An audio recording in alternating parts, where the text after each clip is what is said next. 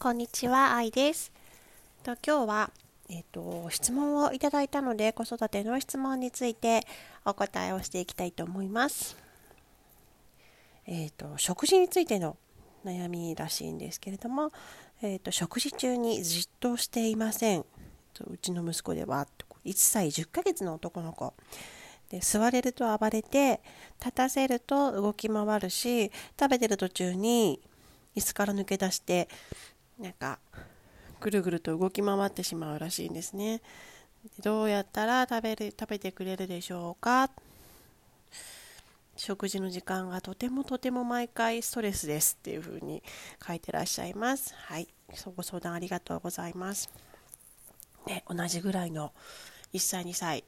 3歳ぐらいまでかなぐらいのお子はお母さんお父さんなんかは同じようなお悩みを持っている方が多いんじゃないでしょうか、ここにはちょっと書いてないんですけれども、椅子は食事中にはどんな椅子に座らせているのかなというのがちょっと気になったところです、立たせると動き回る、勝手に動き回るっていう感じだったので、多分椅子から抜け出して食事中飽きてしまったら遊びに行っちゃってるのかなって思うんですけれども、もし万が一椅子がねすぐ抜け出せるようなものだったりすると、そんな感じで集中できなくなってしまうので、少しちゃんと基本的には必ず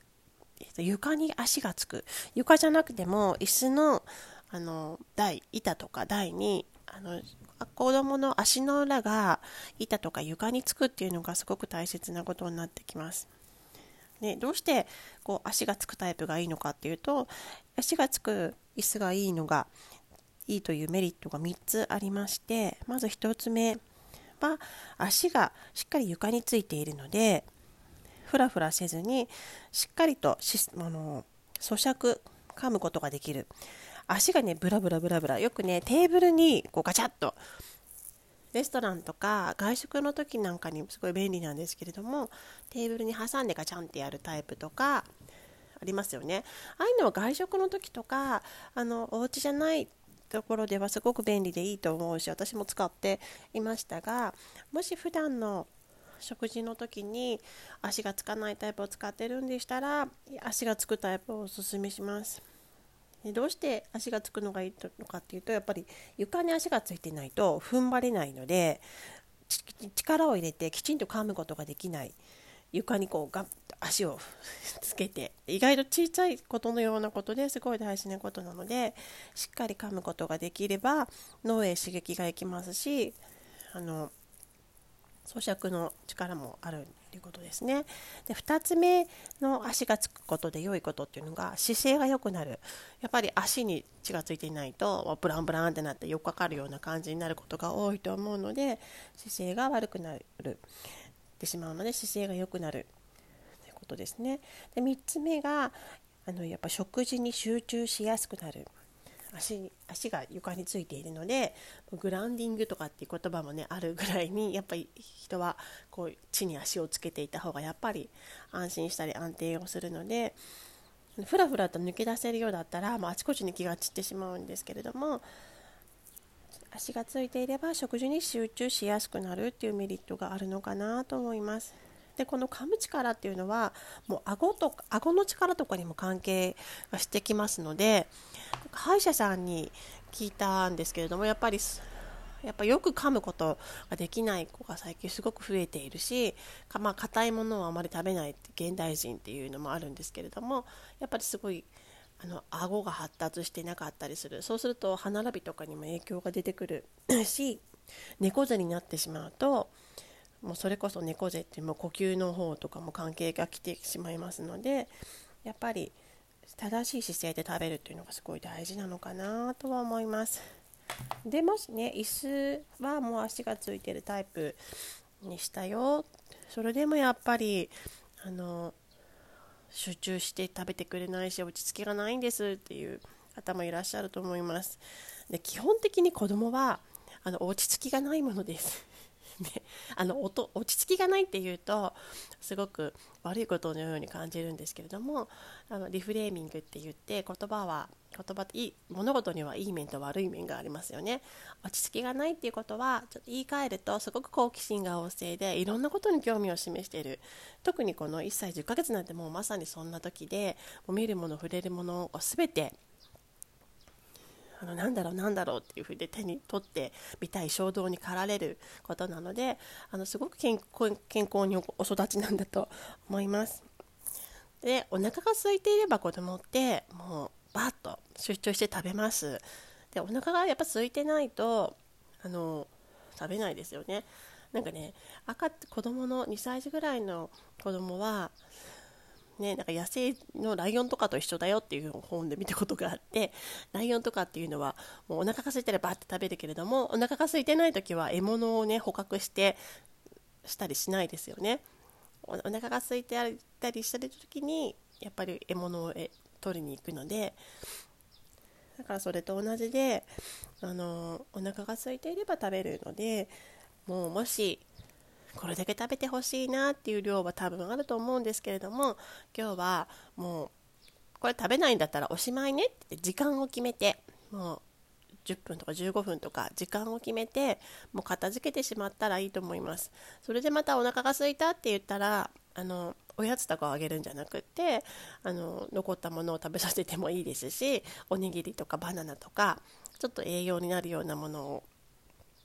食べさせてあげたらいいんじゃないかなと思います、ね。そうすると栄養バランスがとかね、いろいろ気になるかとは思うんですけれども、食べムラがあったり、あとは好き嫌いがあったり、すごく好きなものしか食べないとかいうことがありますよね。絶対に混ぜご飯とかにしても野菜は取り除いて食べるとかっていうのもあると思うんですけれども、その成長とともに食べるようにはなってくると思います。うちの娘もですね、実は本当に離乳食時代からうちの娘は食べない子でして、もうこれは今となっては事例としてすごく面白いので、すごいいろんなお母さんにこういう子もいるよということで使わせてもらってますが、すごいもう0歳1歳ぐらいまで本当におっぱい成人で、おっぱいが大好きで、ほとんど離乳食が始まってもスタートしてもほぼ食べなかったです。食べていたとしたら本当にご飯のおかゆといちごはね、唯一ご飯以外で食べてくれたんですけれども、しかもそれも少しだけで、ほとんどおかゆといちごだけで1歳半ぐらいまで、あとはもうおっぱいとご飯と、あとちょっといちごみたいなので彼女は生きていました。なんか本当にもう私の離乳食の作り方が悪いのか、食事の作り方が悪いのかなとか、他のお子さんは和光堂さんとかキューピーさんとかの離乳食セットとかっていうのをペロッと1パックペロッとお友達の子は食べているのに、うちの子はもう一口でさえ食べない、一口食べてくれたらよかったみたいなぐらいで、もいつも離乳食が余っていたので、もう本当に落ち込んではいたんですけれども、なんかある日もういいやと思えた時に、なんかちょっとずつ食べるようになってきました、ね。今ではその子ももう15歳になりますけれども、すごいほぼ好き嫌いはなく、よく食べて結構大きく育っています。なのでちょっと食べることに慎重だったりする子は、あんまり食に興味がない子っていうのも時々やっぱり、あと食が細い子もいますので、そこはちょっと臨機応変に見ていきたいなと思ってます。多分今振り返ると、食べないことにすごく私はもう食べさせることにすごく執念を燃やしていたというか、もうこれを食べなければこの子は栄養失調になってしまうんじゃないかっていうぐらい、そういう恐怖に襲われていたので、多分食事中もう食べなさいって感じで相当怖い顔して食べさせてたんだと思うんです。そうすると子供にとっては、ね、食事の時間はお母さんが鬼に代わる恐怖の時間になっちゃいますよね。だからそれはちょっとかわいそうだったかなと思って、まあでもその時の自分は一生懸命だったので、まあ、仕方がないなと思うんですけれども、まあ、時期が来れば食べるようになる。で、いつまでも食べない子はいない。大人になっても絶対にご飯食べないって子は人は、ね、いないし死んでしまいますので、食べるようになるかなと思います。ね、少しお答えになっていたでしょうか。ね、またこんな感じで時々、こういう時ってどうなのかなみたいに思ったことがあれば、よかったら子育て相談のお便りで送っていただけたらと思います。はい、今日もありがとうございました。楽しい一日をお過ごしください。愛でした。